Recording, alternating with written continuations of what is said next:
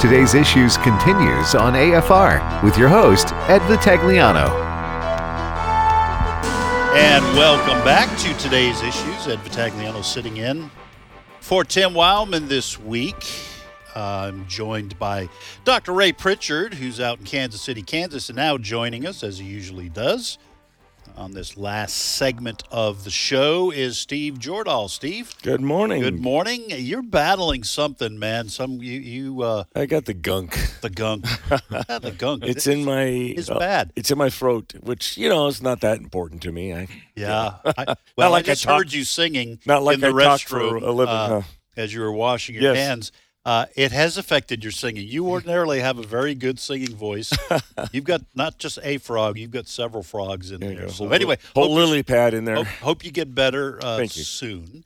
Uh, Ray, hey, listen, you didn't get to talk a whole lot in the last uh, segment with uh, Abe Hamilton on. Listen, he was going. Uh, just, he just turn going- it over to Abe and let him roll. let, right? him, let him rip. Hey, uh, tell our listeners about Keep Believing Ministries. That's your ministry. Uh, you have a website. You have some kind of really interesting stuff going on starting tonight, right? Oh yeah, Let us tonight, let, let our that- listeners know about that. tonight, 7 p.m. We're doing a live stream. I was in a a, a Bible prophecy conference last weekend, and I gave a talk called "The Path to 666: Five Signs of the Mark of the Beast," and it proved so popular, got people's attention. I thought, well, we ought to just do it for friends of our ministry. So tonight, live on YouTube and Facebook, and also streaming to our website, 7 p.m. Central at keepbelieving.com. I'm going to do the presentation, The Path to 666 Five Signs of the Mark of the Beast. So it's going to last about 40, 45 minutes. It's totally free. Surf on over to keepbelieving.com, 7 p.m. Central Time tonight for The Path to 666. And you got a bunch of numbers in there, okay? You get the path to 666, five signs of the mark of Mm-hmm. Right. the beast, live stream at 7 p.m. 7 p.m. Time. Right, right, All right. right. So, and, and by the way, I see a picture there on your website. I'm at your website now. Uh, is that the crowd you were speaking to when you first did this, or is that Uh, a, that actually is from uh, from uh, a Sunday several years ago when I was speaking at First Baptist Church in Dallas, Texas. Oh wow. Okay, I see the Christmas trees in the background. All right. So, Right, right, and and that's just sort of a placeholder, but that will go live. Anybody who comes to keepbelieving.com at 7 p.m., they're not going to have to do anything but come to the website. It'll automatically start playing for them. Okay, great. Well, folks, check it out. Uh, Ray is an outstanding Bible teacher. Hey, listen, we wouldn't have him on if he wasn't outstanding. All right, we we don't have we don't celebrate mediocrity in anything other than the uh, the hosts of our programs. Well, at least the hosts of this one. That's where you get uh, mediocrity. But our guests, our other folks like uh, Ray, they are outstanding. So. Ray, you're supposed to say no, Ed. You're not mediocre, but that's Ed, okay. you are not mediocre, and Steve, but you've already told us Steve is not. His singing is not up to Uh, not par. there. So- Right. That's a- why I was looking for a compliment. This, listen, I'm going to tell you, this happens all the time. Every Sunday we get in the car, I tell my wife, "You look beautiful. You look, Right, you look right. very cute." Right. And I wait, and You there's wait, nothing coming my wait, way. there's nothing coming back the I, other way. I say, "Hey, where, where's my compliment?" She, oh yes. Oh dear, you look gr- you look great too. So, anyway, I, I, I suppose I'm showing my insecurity here, but that's all right. I, same things happened to me. So there. all right, Steve. Before I, I'm just, So many folks, things- I'm just kidding. I don't care. So many things How I going look. in my mind right now. I can, I can hardly. All right, go ahead, Steve. Let's get us started. What do you got? All right, let's start here. Um, if you guys know the uh, guy from the, uh, Matt Walsh, who's the Oh, yeah. journalist, kind Oh, of yeah. pseudo journalist from uh, one of the magazines there, and uh, he has been doing a little bit of research on Vanderbilt University, and he uh, has discovered that Vanderbilt University, this is in Nashville, Tennessee, opened up a transgender clinic in 2018. And they did it because they were talked into it because it's lucrative. They make a lot of money off of it. And I want to play you a clip from Dr. Ellen Clayton. She is talking about those people who might have religious exemptions toward uh, mutilating uh, people, mutilating kids. And um, I want you to just hear. I, I tried this. I tried to clean this up a little bit because it It's was a, a, little it's a little bit hard to hear, but you can catch some. Listen closely, folks, to cut 12. No, I'm sorry, cut uh, 13. If you are going to assert conscientious objection, you have to realize that that is problematic. You are doing something to another person, and you are not paying for the, the cost for your belief. I think that is a real, I mean, I think that's a real issue. But I just want you to take home that saying that you're not going to do something because of your conscientious, because of your religious beliefs, is not without consequences, and and it should not be without consequences. And I just want to put that out there. We are given enormous. If you don't want to do this kind of work, don't work at Vanderbilt. Okay, excellent. First of all, excellent job cleaning that up because that A little is- bit better, yeah. That's better than uh, th- this morning. So good work on that. Thank you. Okay, and so second of all, before we start comment, just want to stress you already mentioned it. Matt Walsh f- found this. Yes. Okay, he played it. Now, by the way, he he hosts the Matt Walsh Show podcast and is a columnist for the Daily Wire. That's Ben Yeah. Shapiro's Yeah, is. outfit, I Yeah. think. So uh, he's he he's That's- very very insightful. Matt Walsh, uh, good conservative. He also Uh, just Christian. came out with a, a movie called What is a Woman? Yes. A, a documentary that's Uh, the wrote the book Johnny the Walrus, which very controversial Yes. Uh, in terms of the secularists. Okay. Anyway, so uh, Ray, th- this I would say this is stunning, but we're hearing this more and more, more and more frequently from the radical left, from the progressive slash regressive left.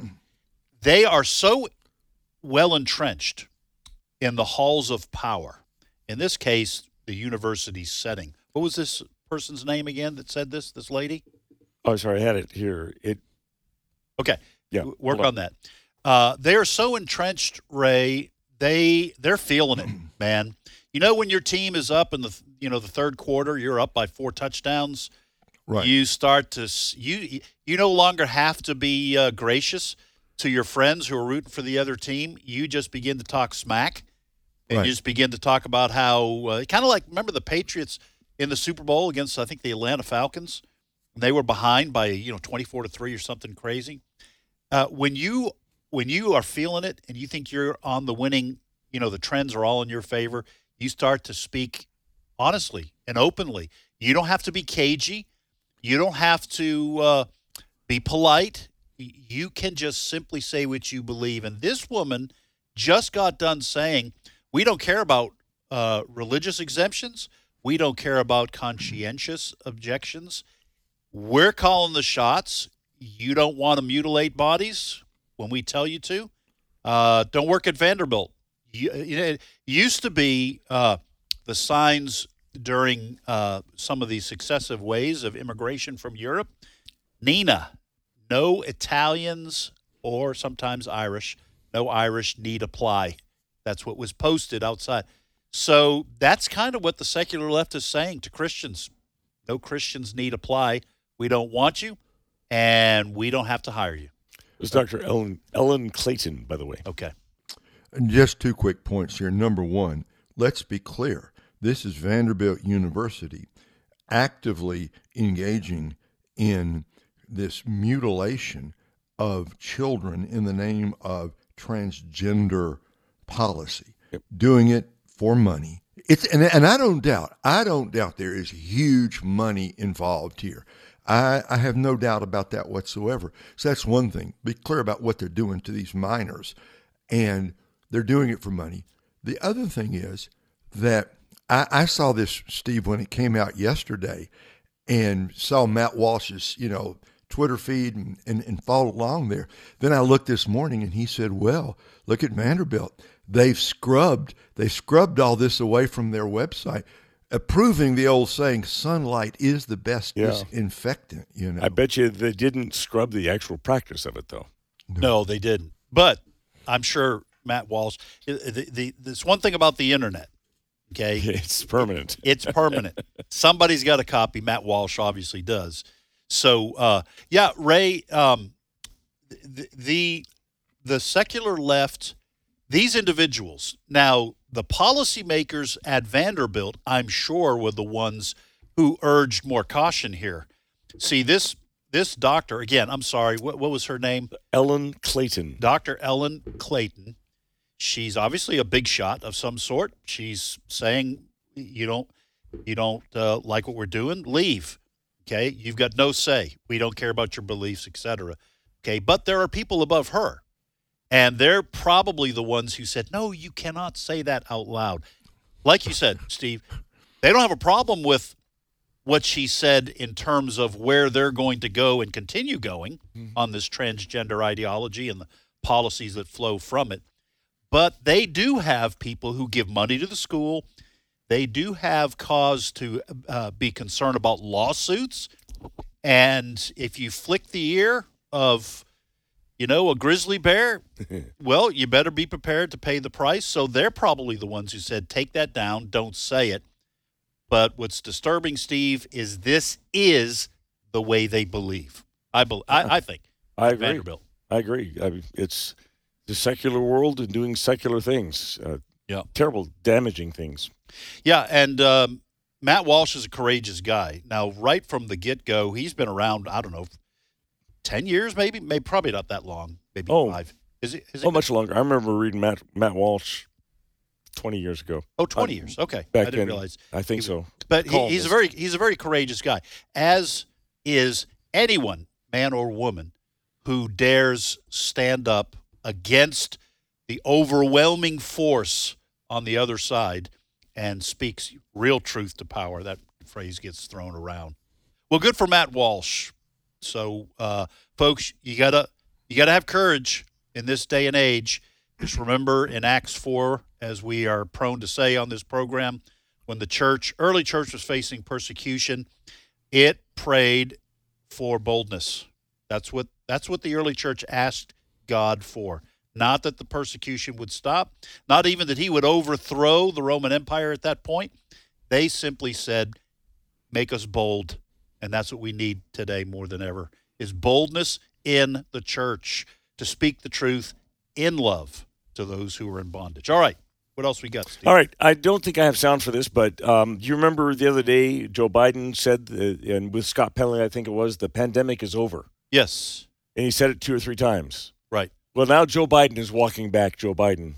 Is it really Joe Biden walking it yes. Moonwalk, as it were. President Biden on Tuesday sought to clarify, reading from The Hill, clarify his comments from early, days earlier that the coronavirus pandemic is over telling guests instead that it's just not as bad as it was. It's basically not where it was, he says. So he's kind of walking back. I think he got a talking to. Well, the Easter Bunny or something. Well, yes, the Easter Bunny. That's that's a reference, folks. He's not just being a wise guy, Steve. Okay, he can sometimes be that, as we all can on the show. But that's a reference to the Easter Bunny pulling the president away from reporters right uh, at last Easter or something, yeah. uh, and and it was somebody in an Easter bunny outfit. Um, uh, okay, so uh, part of this race seems to be because the White House walked back the president's comments.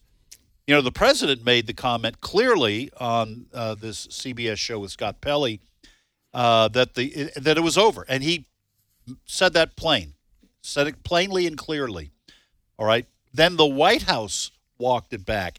Then Dr. Anthony Fauci walked it back. All of them saying, well, what the president actually meant to say or what what he was trying to say, what he meant was, and so apparently then after that President Biden himself felt the need to clarify himself. Uh, it's, it's, it's kind of bizarre world up there. Well, isn't it correct to say the president was right the first time?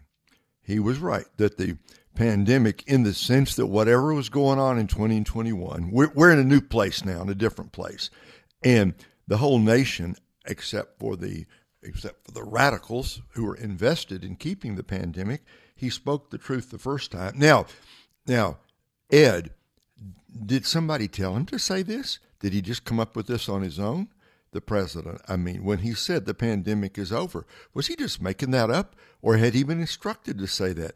And if so, who told him the first time the pandemic was over? So who is really running the show up there in the White House? Yeah, because I, I would have thought that the president would have, and, and, and listen, I, I'm not trying to be overly critical of, of the man.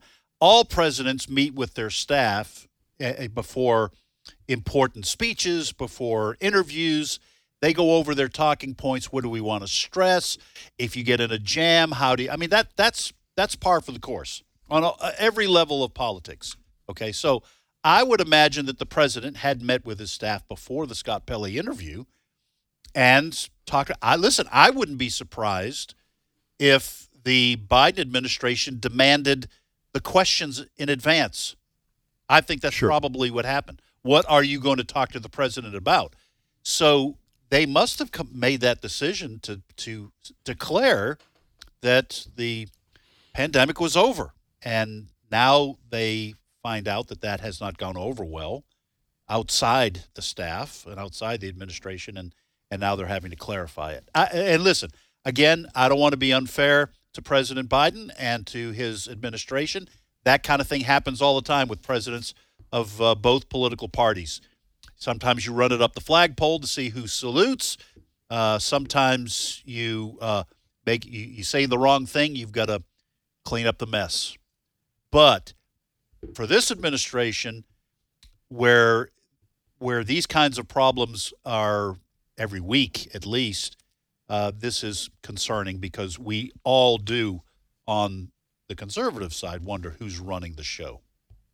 All right, Steve, what's next? Our locucious and uh, oh, the other word I'm just thinking of, uh, vice president, so well spoken, was at Claflin, Uni- uh, Claflin University in South Carolina uh, yesterday, I believe, and uh, uh, Tuesday. I'm sorry, and she was at a roundtable discussion with some student leaders, and she started talking about how the uh, administration has invested in community banks and she kind of got a little stuck on the word community here. Yeah, it feels like it's a computer thing that just goes back like a Yep. glitch or like a like a record player that skips back Yeah. the same thing over and over. Years ago. Listen, listen to cut nine. So we invested an additional $12 billion into community banks because we know community banks are in the community and understand the needs and desires of that community as well as the talent and capacity of community. That's five. five five times. Ray, uh, now we are gonna we are gonna go back to perhaps her greatest hit Yeah. in just a moment when it comes to to, to the word salads uh, of the day. And again, by word salads, we have defined it on this program as being many words spoken without meaning.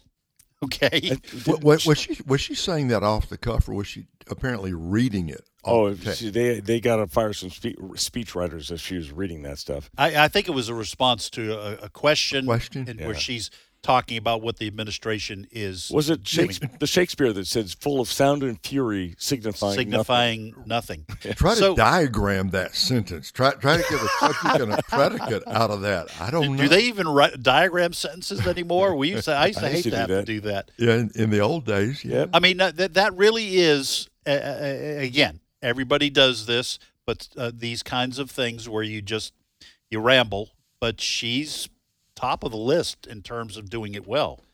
Um, but it really is, as we've said, kind of like in high school when you're doing an essay, answering an essay question, and you use the words from the question and you repeat those over and over again, put them in different order to bluff your way into trying to get some points out of the answer.